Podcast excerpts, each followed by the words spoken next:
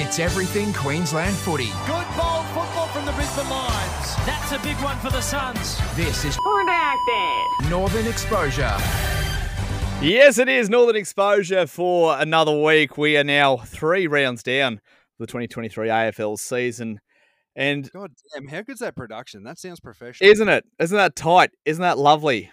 Can't believe we made that ourselves as well. God damn, we've invested some money into this. Haven't we? We, we actually have. Uh, When when I eventually show off the bill to my tax man at the end of the year, he's going to go, I hope you're getting something out of this. I'm like, spiritually, absolutely I am. This is a wonderful release, and we do this twice a week. Uh, so if you ever miss anything, just head to your local podcast app and pick up where you left off. But Jack Fulham, as I'm joined by today, uh, we're celebrating, amazingly, the Gold Coast Suns this weekend. Because you know, you know what? I, I was about to say somehow, uh, incredibly, they got the job done over the Cats. I'd like to not a packed house at Metricon. Fair enough, understandable, but uh, there has not been. I hope you back me on this. There has not been enough recognition for how well this team played yesterday. They beat up the Cats yesterday. Uh, they wanted it more. It was look. Um, I'm not getting mum to buy the name a game DVD for me of that game because it was atrocious. The first three quarters were atrocious. A lot of turnovers. Very dour defensive game, but the Suns wanted it more than the Cats. They outhunted them around the coalface, and yes, the Cats have some key outs, and you know they're still. Is anyone going to say premiership hangover? Oh, I. I, I feel like But- I, I feel like I'm done hearing about it. But that it's an incredible victory for the Suns. And look, the thing that we have to start with first, the coming out party, the statement game of Jack Lukosius. Yep. Where he has gone from being a talented player who does does some nice things to he has taken a game by the scruff of the neck and won it off his own boot. I've been really trying to get hashtag supercalifragilisticexpialidocious going. I'm starting to realise it's a very long hashtag, and the people on most footy pages around the country are already sick of my shit. So understandable, but in the same vein, incredible. honest, Mary Poppins has dated. It has aged a bit, hasn't it? Yeah. Yeah. Even the name. Can, can you still say Dick Van Dyke? Not sure. Mm, Dicey, yeah. dicey. I mean, there's a So- there- there's there's a whole theory that they're entirely on acid for the whole film, but that's a, that's a, that's a different story. That's a different podcast. We'll do another time. Back to the Suns and Jack Lukosius. You're right. Uh, That uh, we can, we can talk about everything he did for the game, but that goal, that 73.3 meter bomb from the square, I I was I was as if not more impressed by the moment he takes the mark and says, "I'm having a shot." Puts that hand up. I'm going for goal. Straight like The umpire he had to he had to convince the umpire. He had to convince the umpire. No, I'm I'm taking my thirty. I've Mm. got this. And like, look, there was still probably I think what five forty eight on the clock at the time. Yeah. The game there was still only twelve to eighteen points in the game. That is a incredibly risky maneuver, and he's had times where he's down on confidence, but he was just that hot in that moment. Basketball parlance, like he was heating up. He was hot. And he said, "No, this is mine. I back myself. I've got this." And that was the game there. There was still time to go, but that mentally broke the Cats. Oh, it did. And I think this is going to be a tactic that you might see used a little bit more now, where blokes will get, you know, 55, 60 metres away from goal. Yeah, they probably won't have the distance, but they're going to convince the umpire that they're going to take a shot. Yes, yes. Chew, to chew up 30 seconds, but to also, when you have that, that amount of time, you can get numbers forward into your forward line, but also, you know, work out a blocks, blocks with a few people, maybe key someone free and get them out on the lead and be able to to shuffle it around rather than having you know five or ten seconds and then it basically just has to be a long dump kick to the top of the square. So I think this is going to be uh, more of a regular thing. And now that Lukosius has gone and done it from seventy five meters out, who's an umpire to say that is you know Well, no, you're, not- you're right. You're you're 100 percent right because there's the double, like you know, there's the payoff there. Uh, yeah, Yeah. sure, you could diddle the umpire if you want to, but that's uh, that's the risk. You risk completely flooding your forward line. So, Yeah. I think I think play on like phys- metaphorically play on in that sense. That's that's that's And- all good. also, I think that Lukosius has set a precedent for everybody else in the league because it looked like he was taking the piss, but then he's gone and dobbed it from 73 metres out. you have to give every player in the AFL the benefit of the doubt from that location now. It's, As the precedent. you know, you set. know, there are some players who just go, "Yeah, you are taking the piss. You are absolutely not kicking it from there." But you're right. Uh, Hundred- uh, it, it surprises. It surprises. So, an incredible way to honour David Swallow's 200th game. Good. Good start from Th- you. Thank you. I really struggled with that last episode, but yeah, again, the, the 200 game completely serviceable in, in his role there, and yeah, a special moment. But like loo- looking at the Suns, uh, we'll get into the players a little bit later, but I, I worry. And listening to Damien Barrett this morning, I, I worry about the. uh, We've seen this so many times that that, that little false dawn. We're not look. The Suns are not zero and three. They are one and two. We saw it a couple of times last year. We saw it in 2021. Uh, remember when they had that fantastic win Yep. on a, I think it was a Thursday night down at Marvel Stadium against the Tigers. Oh, I got excited. I remember that. Yeah. saw it last year when they knocked off the Swans. Um, yeah, even in round two last year when they almost defeated the reigning premiers Melbourne. It, we've seen these glimpses where you go, Jesus, when they can string it together, they are a very good football side, and they're going to be difficult to beat. But you know, consistency has eluded them so far over the last you know two to three years, especially while they've been up under Stewie Juice. So. the- Hey, next round is all important for them. Well, they've got the Saints coming up this round, who are just on fire at the moment, playing great footy, percentage of 150 after three rounds. You, know, can't fault what they're doing. Ross the Boss is doing a sensational job there. I don't feel confident. It's going to be down at Marvel. It's going to be a fast deck. Um, they sort of gate. Uh, oh, I, I'm hoping to see. You know, th- this will do a lot for the side. This will do so much for the side. But you want to see. Do you reckon that everything that happened in that last quarter against Essendon in round two, they're just falling away at the end because they showed Yeah. and when the game was on the line again after the mm. coach's goal, they fought, they scrapped. It wasn't pretty. It was not pretty at all. But they were not going to lose that game. They were not going to concede scores. Do you think? No, do you think that is sunk in now? Yeah, it has. And I think the Essendon game was a big wake up call for him because, you know, like Stewie Dew said in his post match press conference yesterday, that the effort was there, the determination was there in that game against Essendon. They lacked execution and they maybe got a little bit tired at the end. But, you know, we all sat here and gone, that's a really bad loss, but they weren't far away. No. And they took the learnings out of that game and applied them yesterday against Geelong. And they were really good. When the game was there to be won, they stood up. Ben King uh, took a Didn't he? took a great big mark uh, in the last quarter. Lukosius had some clutch moments, and that midfield, Matty Rowell. Let's talk. uh, about, let's talk about Matty Rowell because I, I He think he, he he was he was a bull, but uh, we, we've seen a ch- since his you know his run of injuries since that, that breakout first four games he had. You see his game has has changed a bit, but he he works so hard for his possessions. he does. He wants the ball, and uh, yesterday he wanted it more. uh, It, it, it's simple footy fundamentals, but he wanted that footy more than any other Geelong player. He did. He went and hunted it. And one of the things that gets overlooked with Matt Rowell's game is he applies pressure. He does the little one percenters, the blocks, the the little the little nudges on the tap ons, and he is so vocal around the contest too. He for a, a young kid who's what was this year three or four in the AFL system for him, he is so loud around the contest when Love that. it was Love that. especially prevalent like in his first year and when we had no crowds at the games during the COVID year. And you could just hear him like yelling around the contest, and he was the loudest voice. Um, along with Noah Anderson, who's, you know, developing leaps and bounds. You know, Touk Miller was quiet in the second half yesterday, but, you know, Touk really stood up in the first half. They've got a really good midfield. And then you combine it with the big names that they're getting back off halfback now. Wil Powell, his first game of the year, did some nice things.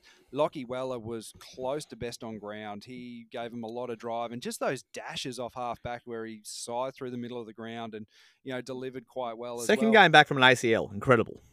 Second game back, um, Darcy Macpherson.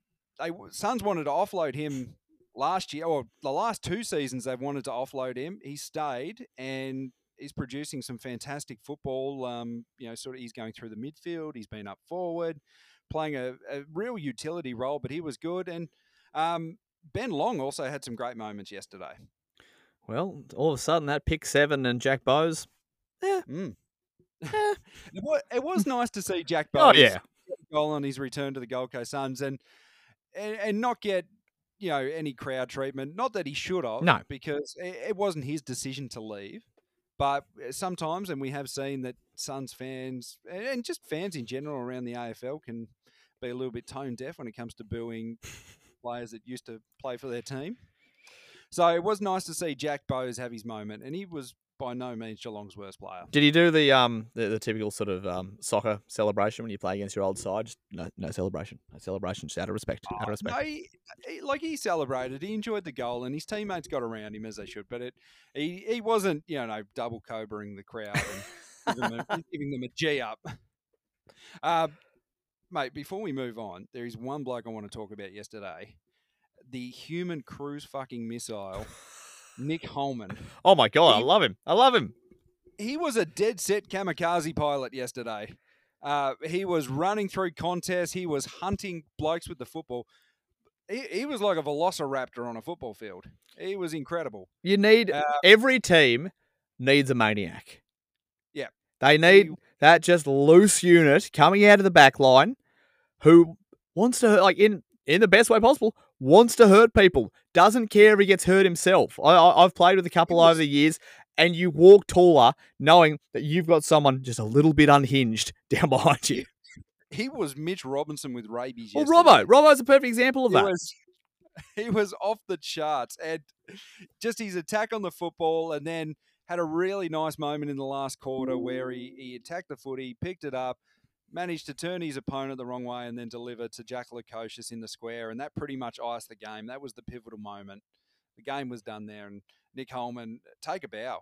Great effort yesterday. delicious love to see it well as we said the suns playing the saints coming up uh, look uh, the, and the saints were the saints were very good against essendon um, on, on saturday on saturday night they They, were, they, but- they, they, they, they let slip. Essendon, Essendon gave them everything, but I watched them go to another level when they were challenged, which was uh, it was really impressive to see. It hurt me as an Essendon fan, but um, they, they were challenged and they they settled and then they rose and I know uh, to watch Higgins and Butler you know, combine for that many goals Exciting. together. uh, It's uh, very exciting. It's, it's something like something very wholesome about the Saints in the whole lead up to like the 150 through the week. Even I was starting to get goosebumps. I'm like, oh, in the nicest way possible. What a crap club. But Yeah. good on them and all their supporters. And we know, we know plenty of Saints fans. Well done for sticking through. You, I like the Tigers before you won your three in a row, three and four years. You go, you know what? You care about this. Good on you. You stick through. And you know what? If when they make a grand final next, I will be rooting for the Saints. I did. Even if it is against my team, I just want to see them. I just want to see. I know we, as you said, we know a lot of Saints fans. Yeah. I just want to see them enjoy some happiness because uh, I don't think you could meet more optimistic people than Saints fans. All right. Uh, one premiership in 150 years, and they stick by a club. ridiculous. Like, really think about that. That is ridiculous. It is. It's they're probably one of the most well, probably one of the least successful clubs in professional sport anywhere in the globe. Yeah. Uh, there, there was an amazing stat that I heard during that broadcast where uh, Joel Selwood has played more finals games than the St Kilda Football Club in 150 years of football. No. And Joel Selwood, who what had a what 16, 17 Yep. year career, played more finals than St Kilda. It's just it blows your bloody mind, doesn't it? pain. They went they went through pain. I will say, going through like looking at all the former players out in the field, I just have one question. Why did Tony Lockett look like he wanted to kill all Muggleborns?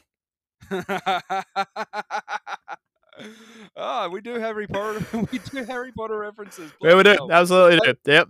Footy fandom and nerddom, they, they they do intersect, but but That is all I saw on social media was what happened to Tony Lockett. Um, yeah, Tony Lockett realised that he doesn't have to carry around too much muscle anymore, and Yep. Um, probably lives a long way from his local McDonald's. He's a he's a country person. he just dis- he just disappears into the bush. Stories does. of him just disappearing for years at a time. And Uh, I love him, that. it- I love the story. I love the recluse. Mm. The recluse But- former champion. Did you see that video of the Saints players going down the race at the end of their warm up, and Plugger was standing at the side of the race, giving each of them a high five? Oh, you kidding? No, no, I didn't see that.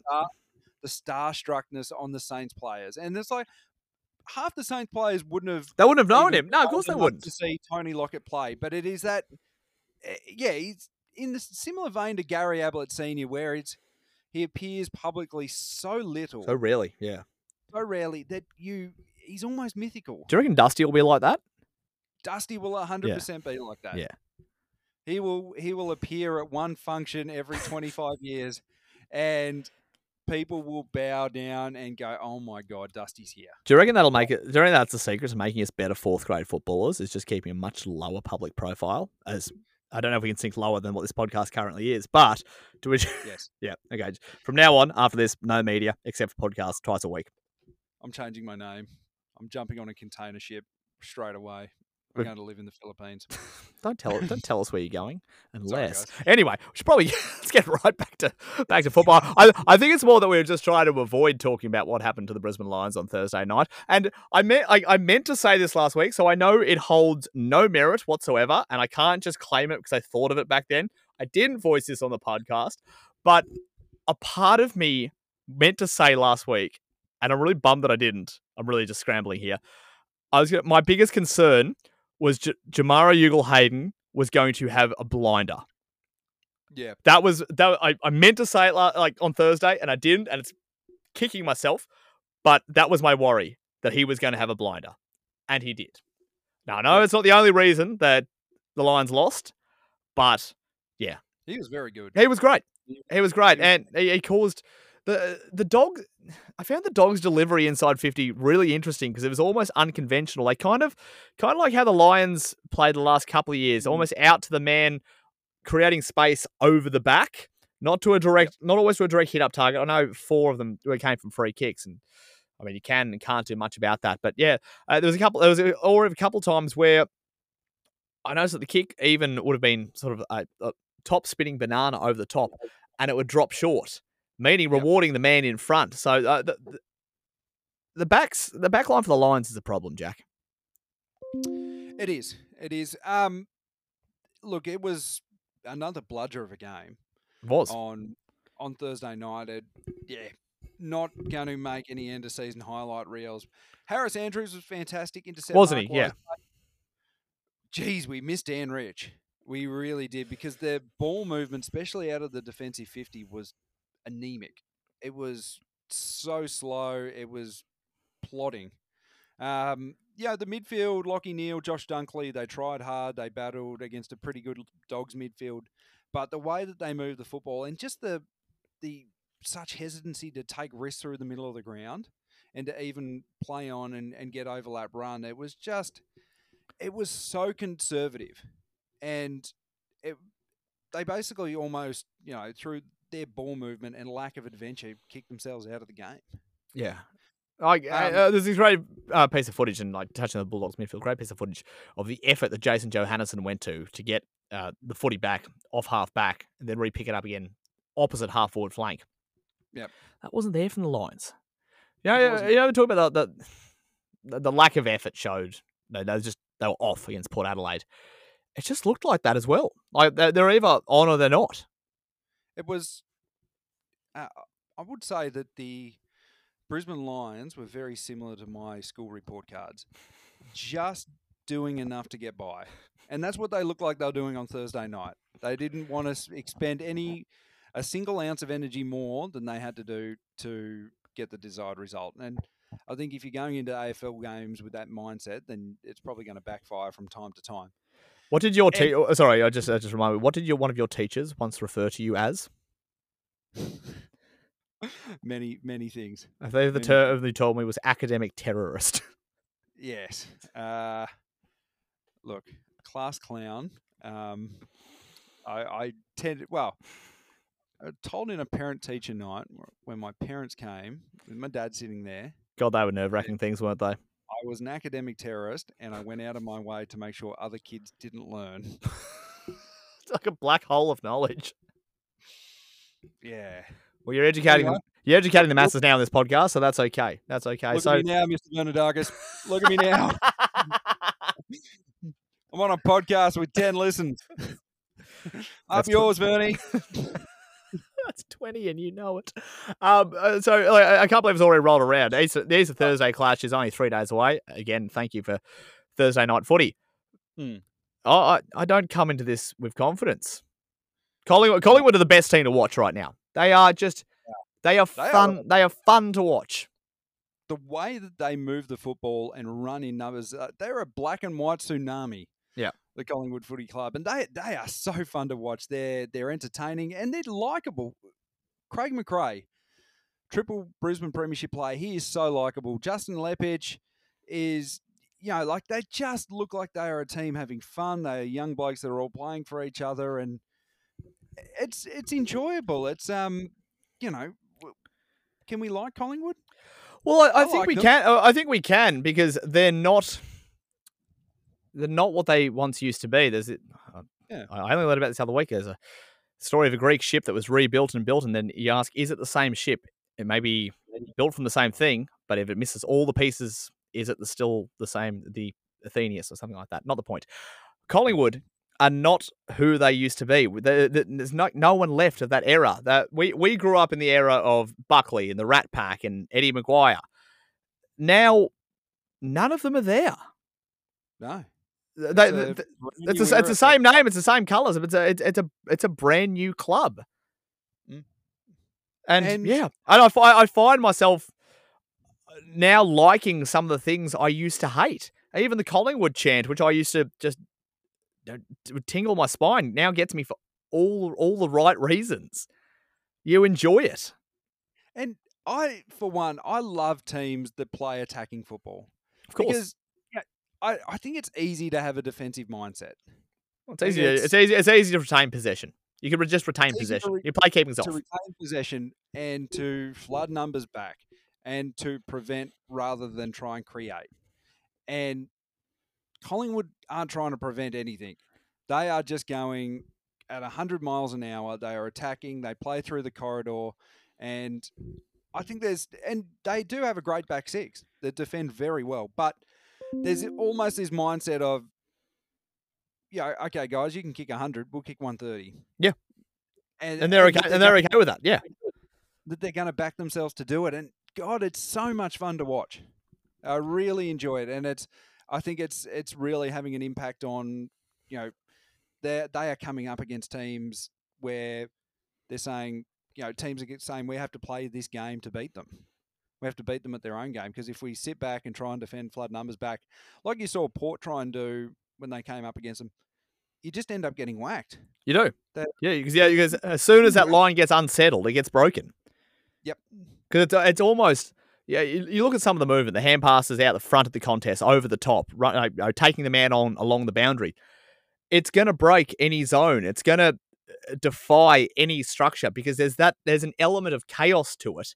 But everyone knows that if you just keep moving forward, you will meet with the ball at some point, and that momentum is uh, the tsunami, as you said.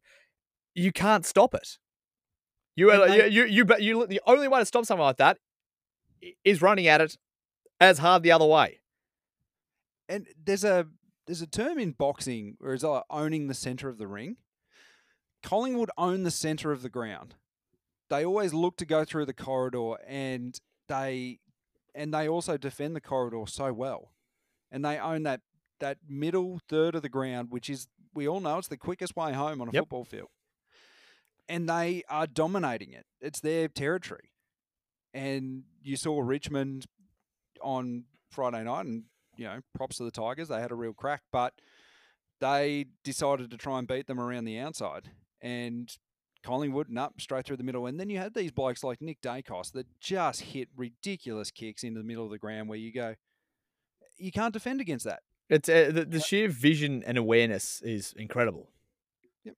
And also the it's the vision, the awareness, but also the the tactical nous that this is something that hasn't happened overnight. This has been a concerted effort over an entire preseason Yep. that this is the way we're going to play. And okay, Nick Daicos is a great kick of the football, but there still needs to be a bloke with the awareness to be where he needs to be in the middle of the ground. And they are every time. And there's not just one of them, there's three or four of them. Yep. Now it's knowing what's going to happen before it even happens. But it's uh, but also uh, there's a belief in that team too. That you, you've you've got to be able to back your teammate and say, I know if Nick Daicos picks the ball up in the halfback flank, I need to be halfway between the centre circle and the centre half forward line because he's going to get it to me. I I believe that if I'm in the right spot right here, he will get it to me. Absolutely. So and it's, it's great to watch. It's great to watch. And I just with the Lions, I I just don't know at the moment. Sometimes, and some, sometimes we go fast. Sometimes we try to bring it around the outside. Like uh, we're a very good front front clearance team, but when the pressure's put on us, I uh, remember we we got really frustrated watching the footage of us last year, especially in defence. I think it was a game over at Optus um, Stadium where Fremantle were just getting the ball out the back time and time again, and they, they weren't doing much about it. And I just don't think much has changed. No, they're it goes back to what I was talking about before. They're just they're so conservative with the way that they move the footy, Hmm. and it, it, it was hard. It was a hard watch on Thursday night because you It know was. this team is so capable of moving the ball quickly, taking risks, and there's some very good ball users in that line side. And I and uh, that thing where you'd much rather see Kitty Coleman instead of just heaving a big dump kick down the line, try and bite off more he can more than he can chew through the middle of the ground. And hey, if it doesn't come off, it doesn't come off. But at least you tried to make something happen. Uh, Do you think? it No, you notice that Rich. It's clear when Rich isn't out there. Uh, does Rich act as too much of a foil for Kitty Coleman? Does Kitty only shine when Dan Rich is there to help him out? I think it's hard to say. Kitty's still a young player. Oh, of course he is. in the AFL. Uh, I think having Dan Rich out there, and Dan Rich takes, you know, most of the time he attracts a defensive forward to, you know, shepherd him around and uh, follow him around the football field. But also he hits those kicks and sets up so much play, and that when he touches the ball 25 times, you can, you know, almost have it as a guess that, you know, at least 10 of those possessions are going to be kicks over 30 or 40 metres, and they're going to be kicks into the middle of the ground that Yeah. break a line. And they're, they're very hard to defend against. But also, you know, Dan Rich, he's he's got confidence in spadefuls. Yeah.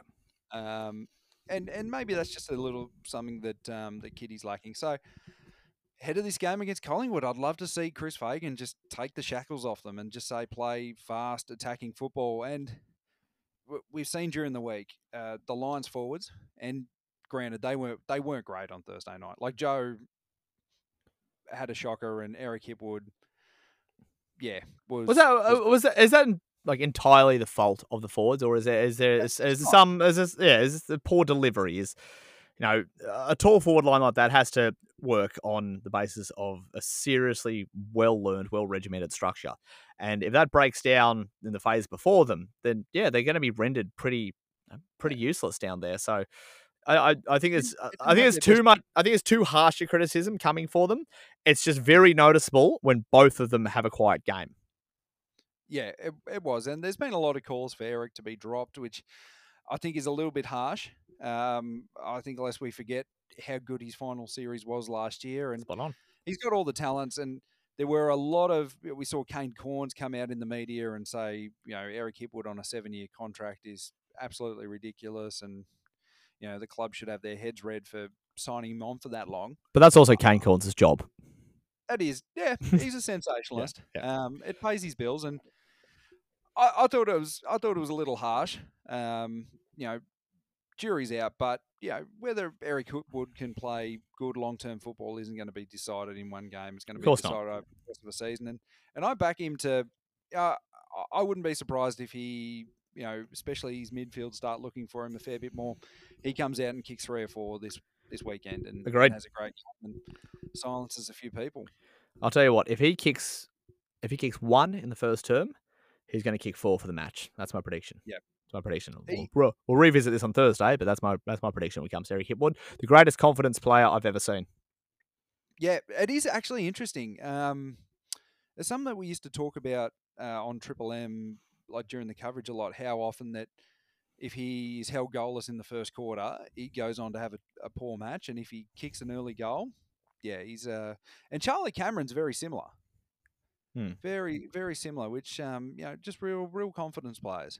Well, yeah, I, I look, and sometimes on this podcast we will defer to our own football knowledge, and just remember, we don't play at the highest level, Jack. We we play No, we. Division Four Friday nights in Brisbane. Uh, it's not the big show, but at the same time, you know you know what it's like to play down forward, and you know that moment where you've kicked one early in the game, and something just changes.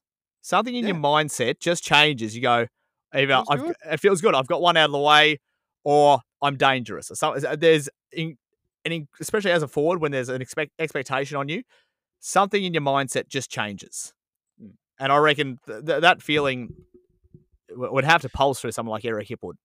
I also think that it changes the feeling amongst your midfielders and people delivering the ball to you as well. Well, you emanate Especially- confi- you emanate confidence. Especially you burn a bloke on the lead and you get free, you take a nice uncontested mark, or e- even you take a big, you know, one on one, you get rid of your opponent, take a big contested mark. Blokes want to kick you the football more often. Okay, Cool. you've done it once, you can do it again. Well, of course I do. Uh, and that's why I go back. Jack Lukosius would not have kicked that 73 metre bomb had he not kicked four before that. Eh, but you know it goes the other way as well, where you know you might have a good defender, and there are I reckon there's probably more good key defenders than there is good key forwards in the AFL. The I. I reckon. No, I reckon you're spot on there. What? Like like Darcy Garden, uh, Darcy Moore, or even Darcy Gardiner beat you a couple times. You know, ball goes over the head, takes a few marks, intercept marks on you. Blokes then get hesitant about kicking that forward the footy again. Of course I do. You uh, 100%, you've I got- 100% believe it. I've been the same. I've been the same way. I haven't wanted to kick kick it to someone that is, you know, struggling to take a grab or not having the best game. Well, you're there in that moment. You- You're you're doing the odds uh, in your head as you're trying to deliver down there. Is that my? It's simple. Uh, Is that my best option? And if yeah, the defender's got the wood over them, then you're going probably not. Then that that, that flows on. They're not receiving kick the footy. They're getting more down on themselves. So it'd be great to see Eric Hipwood get a nice early snag, the whole team go and get around him, and that that could really set the tone for the night ahead. Yeah, no, agreed. It'll be another pack start. It's a it's a big week for Energex this week. Huge, week. week. Huge week. Really under the pump, Energex. We couldn't possibly have two blowouts. You you couldn't. The, But could there's we? been nothing on at the Gabba since that fateful night. They did a um they they they did a they did a test like um a couple of weeks not Ooh. yeah a couple of days afterwards they, they just in the middle of the night because I can see the lights from where I live and I think do you have line of sight from your place? I don't know. I'm I- obscured by the former Boggo Road jail. No, you hate to see it. You hate to see it. But yeah, just up up the top of my hill, yeah, I've got direct line of sight in the Gabba lights, and yeah, I was like, "There's nothing on here," but they were doing they were doing a full test. I did a quick investigation. They were testing those things out. So uh, Ab- they, I hope Yep. they feel I hope they're feeling confident. Fingers crossed. Fingers crossed. I look. One blowout was. It was nice. It was kind of fun. It was a quirky moment, but if it happens twice, No, it's, well, It's- that's the thing. There's a, there's a couple of issues before that, so yeah, it's now a pattern. but Uh, at the same time, the Lions do seem to play well during the daytime. They And do, especially up they? here, especially up here with the where it's usually sunny and dry, especially during winter with the red ball and it pings around. They seem to have a good track record playing day games. So blows again. AFL schedules them more day games, especially during winter. Don't think it'd be a bad thing for the Lions. I don't Obviously, hate we want prime time, but it's going to help them win more. Before we go, Yes. there's just one bloke that I want to bring up who is kind of flown under the radar with a slow start to the year, and that is Zach Bailey. I was going to say Captain Bernie. I was going to say Bernie Gabba Vegas. uh, Just I- haven't, I seen, thought- haven't seen much of him. Yeah. but the lights did go out, of course. Um, yeah, so uh, yeah, you're right. Uh, uh, Bailey operates in this very mercurial space where you don't expect to see him in your top six best players every week, but it's his ten, like a, like a Cyril Rioli, like his ten to twelve touches are so damaging. But that X factor, for lack of a, a better term, uh, you're right. It has been lacking. Well, what are you seeing from him so far this year? He, kicked- he kicked two against Port. He kicked two against the D's, but he uh, just and maybe it's teams paying him extra attention. I, I don't know what the what the issue is, but it just seems like he hasn't been as prolific in the first few rounds this year. The competition was sleeping on him, like without a doubt, for a couple of years. Like Oh, pe- people were not, we, uh, and we were we were singing his praises the last couple of years, but no one was understanding how talented this bloke is. and maybe we've just got so used to seeing him bob up and kick kick clutch goals in clutch moments. Yep. So maybe that's on us. But I, I I'll, I'll blame us. That, that's our media influence, Jack. That is hundred percent on us. Hundred percent. We We, we're me, working on the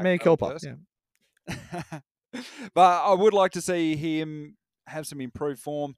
Special shout out to the Lions VFL side. How- How f- far did they come back from? I saw. I quickly checked the score, and I'm like, oh, this this isn't looking good. All of a sudden, ne- ne- next Instagram post, they've won. What the hell happened? Uh, down by over 30 points uh, late into the third quarter. Um, they kicked seven of the last nine goals to get over the line against the Doggies. So huge effort on the road in the VFL. I, They're, they're two, they're two and zero. They're the only line side that's undefeated this year. So and we and that means as bandwagoners, we are on them. Can I just say, I love the bizarre fixturing of the VFL. yeah, it's it is weird, isn't Just- it? It's Oh, by the way, you're playing at hard to f- explain sometimes. you're playing at four o'clock on a Thursday afternoon. Why? Just because. Yeah, and then uh, hey, congratulations! You're playing at eight a.m. at Casey Fields. Yeah. uh, on There n- Sunday. There is no consistency to it playing whatsoever. you're playing under nines hours. are, we gonna, are we going to put you in little wristbands and bibs, and this week you stay in your zones? Imagine, imagine being a you know Port Melbourne footballer that's maybe gone out and had a big Saturday night and going, oh, what time's the game today, mate? It'll be what two o'clock, three o'clock. Oh no, you're playing at eight oh five, mate. Oh shit. Oh shit. Do you, do you remember playing 805 games in juniors? Yeah, it Cold, terrible. cold bloody like Melbourne morning. Yeah. I, I, I've, I've still got this memory for uh, Canterbury Cobras under 12s. It was the first year that we didn't have. I found my old Ballina Bombers woolen jumper the other night, which is great. Uh, I, I showed my wife. I'm like, yeah, in northern New South Wales, I played in this in the wool. But our first year of under 12s, they took away, um, they took away the the woolen jumpers, the long sleeves, and they put us in the like the the polyester ones with the short Ooh. sleeves.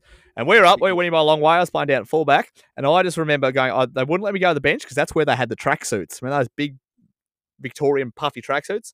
Couldn't go to the bench. So me and the full forward, up by 100 points, we've like these two little 11 year olds are just huddled together to keep warm. We've just penguin together to keep warm. The 805 game is hell. So well done to well done to the Brisbane Lions VFL side. And well done to the Gold Coast Suns VFL side, who absolutely pumped Geelong. Depth. They got depth. They 28 14, 182 to 11 975, 107 point belting. Cop that, Geelong. Jeez. Get a big dog up here. Jeez. Uh, That's- that's uh, a a question. Do, do footy players do footy players have beers after the game? Have you seen AFL players have a beer after the game? I know leagues, union players. I know, I know they do it. I know, like Maxi Gawn's probably one for it, but It's, you, it's you rarely see it. that I know that it happens, but it never happens in the rooms. It's yeah, okay. So, so, so it's out of it's, it's out of the public eye. 'Cause remember that time that no Tex Walker had a beer at a local game and they they zoned they zoned in on him. I, I ask. I, I only ask. Sorry? I've- in six or seven years of of going down to rooms post game, I've never seen one AFL player have a beer. Um, and like I know it happens after finals and, and big games, but I've never seen it personally. Um, I know that they do like to go off site and have a beer or go behind closed doors, and that's when they have a beer. NRL, it's out in plain sight. I know. It's- no, it's everywhere. Yeah. It's like there's equal portions like uh, for the amount of liquid on the floor post game. The power Powerade for AFL ratio to like four x four x gold on the floor of the Broncos rooms. uh, It's about one to one. It's incredible. The reason I asked Jack is because when I was working at the Reds um, on Saturday night, I what the Super Rugby women had played beforehand, and both the Reds and the Force had come into the corporate area afterwards, and they've sat down and they're sitting both teams sitting together watching uh, the Crusaders take on the Reds, having a beer, having a good time. And I love that. I I asked because imagine that. You're the Suns, are- your Suns uh, VFL side, and you've just pumped the Cats on your home deck, 182 to whatever. And then it's a beautiful Sunday afternoon. Wouldn't it be nice just to sit at Carrara and watch your ones get the job done, just like at local footy days? Sit on the hill, have a beer, and ride your side home. And they don't get to do that. And I just sometimes I just think, you know what? Just let them have one. Let them have one. It's on them. They can they can choose if they choose to. They should be able to. They're doing it like at their own risk. If they know their own recovery, what I don't know uh, that much about recovery, but I think one beer after the game is not going to kill you. Yeah. it's not going to do that Uh, much damage. Yeah, I, I th- I think about that, and I- and it's kind of when you see like Super Rugby and you see NRL rooms, and you think that's a, it feels like a real throwback. where they run in and they sing the team songs, and most of them have got a, a forex in their hand why they're slapping out the team song, and that's The slapping, the slapping of the bin, I'll never understand, but they love slapping things. I love slapping a bin. So, like, Bin, where did slap, where did we have punkies, this huge, slap. Where did we have this huge cultural disconnect between two sports? Where AFL, you come in, you sing the team song, you you're arm in arm with your mate. Yeah. NRL players, they they they've been ready for COVID for a century because they stand.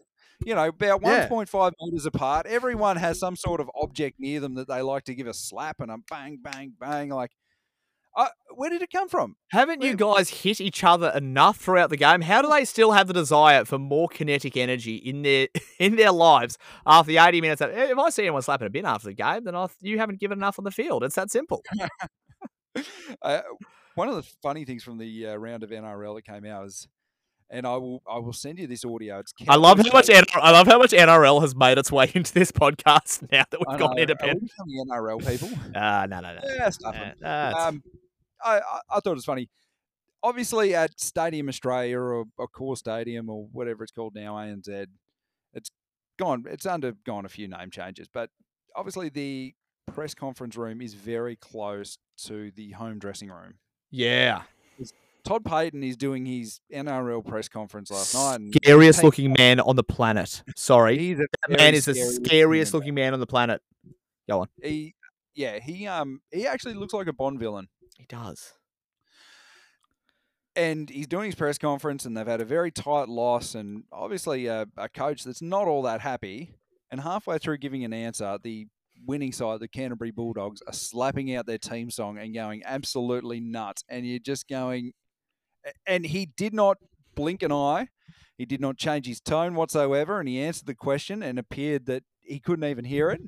You- it would just it honestly felt like one of the biggest FUs I've ever seen. And it's, it's probably not even Canterbury's fault. They're celebrating their win. They wouldn't even know what's going on in the room next to them. But uh, I, I just thought it was very funny and incredibly well done to Todd Payten. Well, I don't think Todd Payten's ever blinked in his life, so that could No, explain it. he- 100%. Um, if that man told me to run up Castle Hill in Townsville, I would 100% be running up Castle Hill. He and I wouldn't yell. do it sharpish too. He would just look at you, just do it. Yes, sir. Yes, sir. all right, yeah, fair enough. All right, well, let's get right back to um the footy Thursday night. Collingwood come up here, Tilly Gabba. Look, quick deck. I, I like. I'm hoping for shootout. I'd love to see a shootout because at least it would show me that the Lions are prepared. Because that, like, that is that is the theme of this season. Get the footy on and moving. Yeah. And I then we'll get one. and then we play no future headlines. Do we do we become a, are we flat track bullies? Tough to say. But the difference here is it's two and two or one and three. Hmm. Oh, well, well, we've lost to the Dogs and we've lost to the Power. And other results indicate both of those clubs aren't crash hot footy sides. No. Which is worrying. It is. Which is very worrying. Impossible season to tip though, so I, I don't know who's Oh. good at the moment. Yeah. If you're if you're doing well in your tipping competition, Get stuffed. um, can I can I borrow whatever substance you're taking? Because it's obviously doing the trick. Uh, yeah, logic has just gone out the window this season. well, I won't. Uh, if that's the case, I won't give you any of my tips now. We'll wait till our Thursday edition of Northern Exposure when uh, the Lions team list is in, and we look forward further ahead to hopefully our Gold Coast Suns knocking off St Kilda because I've, I've I've had a change of heart since halfway through the podcast. I'm sick of them. Yep. Stuff the Saints. Yeah. Real banana peel game for the Saints. yeah, oh yes, yeah. Let's get that going. Real banana peel. Yep. Good. It's back. Um, it's back, baby.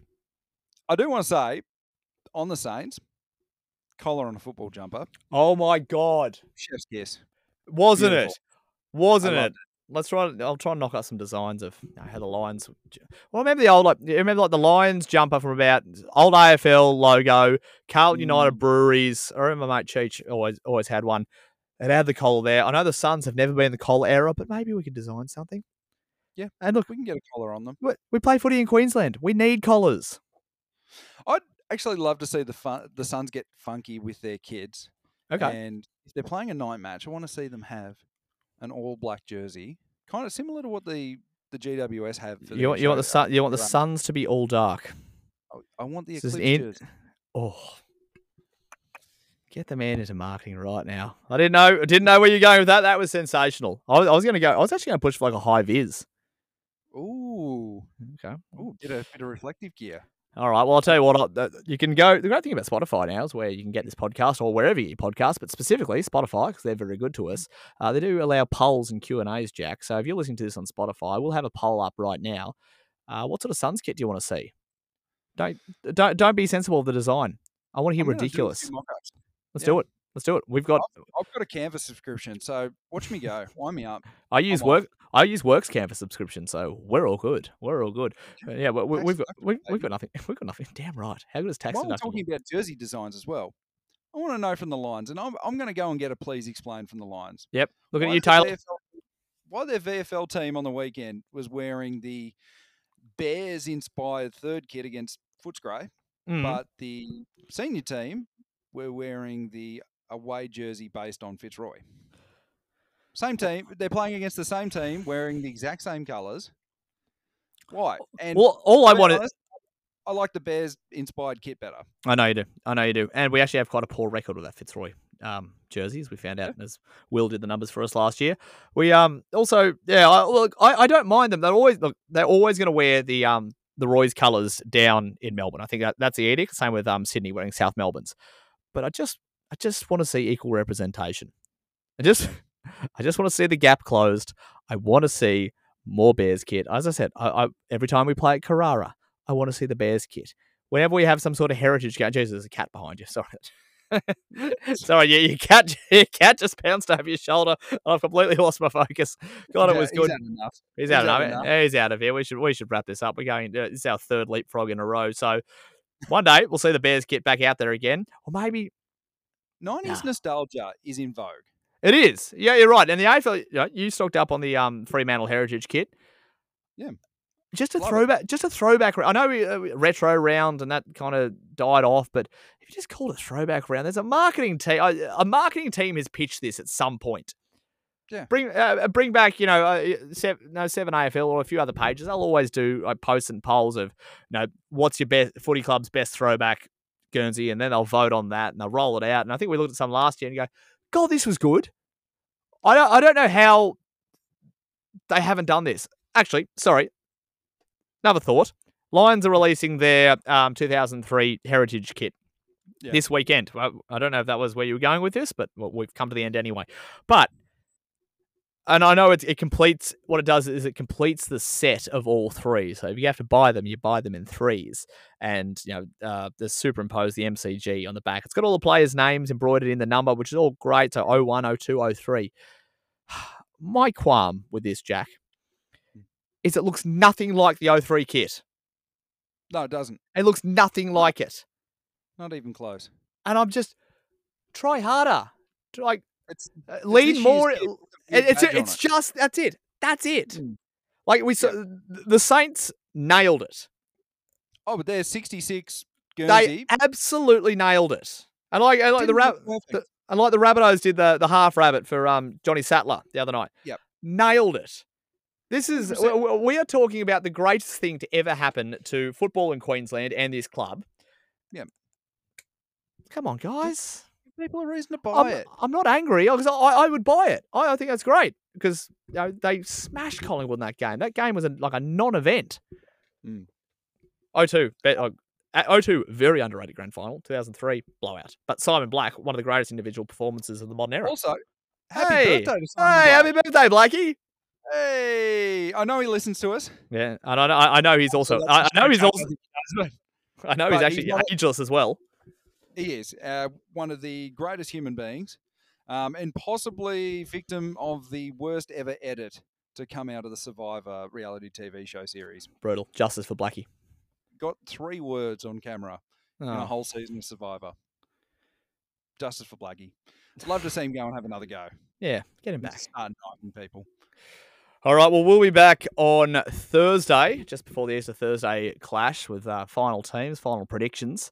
And, um, well, in the meantime, Jack, uh, you had a bit of a bike crash this morning.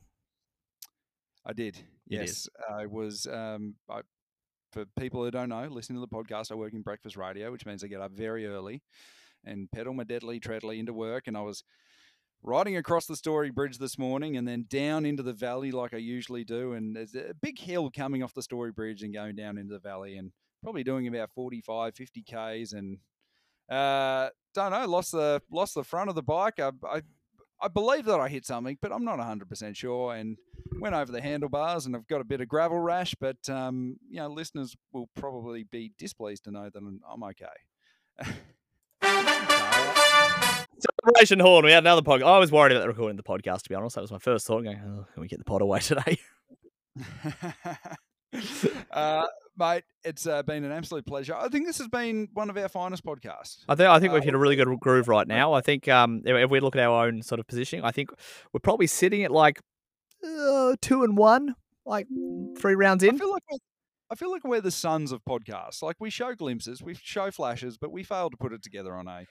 Maybe we just, maybe we don't have the history, we don't have the resources. Tough to say, but we're getting there. And I promise you, if you can help us out by rating, liking, subscribing, anything we do, I've noticed I'm into phase two of our marketing campaign, Jack, which is just guerrilla trolling of every online page.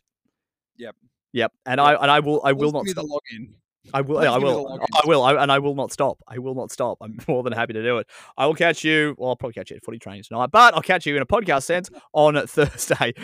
You're listening to Northern Exposure. You've just been exposed. It's everything Queensland footy. Good bold football from the Brisbane Lions. That's a big one for the Suns. This is Northern Exposure.